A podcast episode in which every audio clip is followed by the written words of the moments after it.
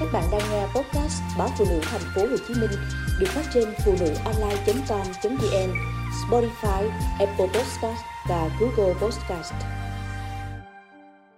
Tác dụng của những cái ôm với sức khỏe của bạn. Tại sao xúc giác của con người lại quan trọng như vậy?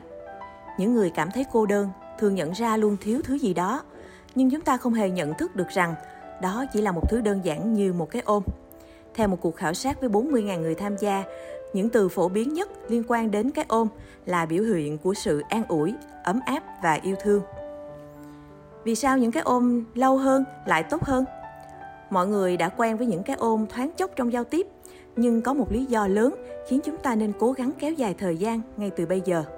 Một cuộc nghiên cứu đã được thực hiện về thời lượng của những cái ôm, trong đó những người tham gia phải ôm nhau trong một giây, năm giây và mười giây.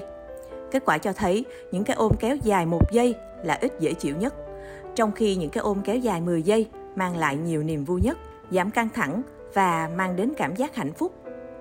Cái ôm tạo ra một trong những hormone hạnh phúc hoặc là oxytocin, thường được gọi là hormone âu yếm hoặc tình yêu.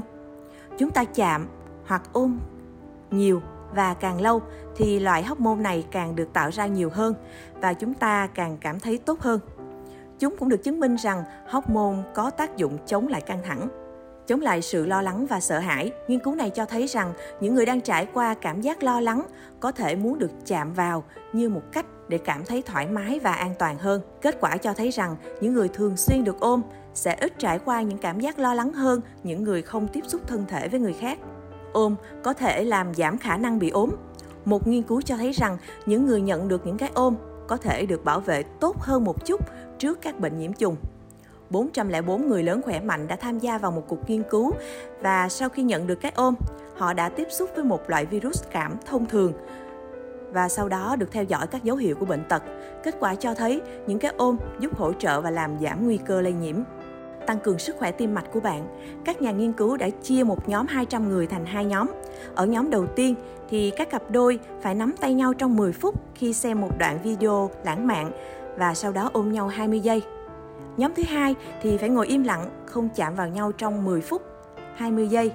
Kết quả cho thấy những người trong nhóm tình cảm hơn thì có nhịp tim và huyết áp giảm. Giảm nỗi đau thể xác.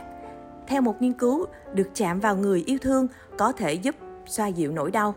hai mươi hai cặp vợ chồng đã được quan sát khi tham gia các bài kiểm tra, mô phỏng lại trải nghiệm khi đang ở phòng sinh. Những phụ nữ phải chịu nỗi đau và bạn đời không chạm vào họ sẽ cảm nhận được điều đó. Tuy nhiên, khi bạn đời nắm tay thì người phụ nữ sẽ bớt đau hơn. Số lần ôm chúng ta cần. Theo các chuyên gia, có một công thức rất là đơn giản. bốn cái ôm mỗi ngày là con số lý tưởng, tám cái ôm mỗi ngày là để duy trì và mười hai cái ôm mỗi ngày là giúp cho sự phát triển hay cải thiện về mặt tâm lý và cả sinh lý. Sự thật là chúng ta cần càng nhiều càng tốt. Chúng ta không mất gì cho những cái ôm, nhưng rõ ràng tác dụng của nó là rất tốt. Còn chần chờ gì mà không lan tỏa yêu thương và sự quan tâm của mình đến những người xung quanh bạn?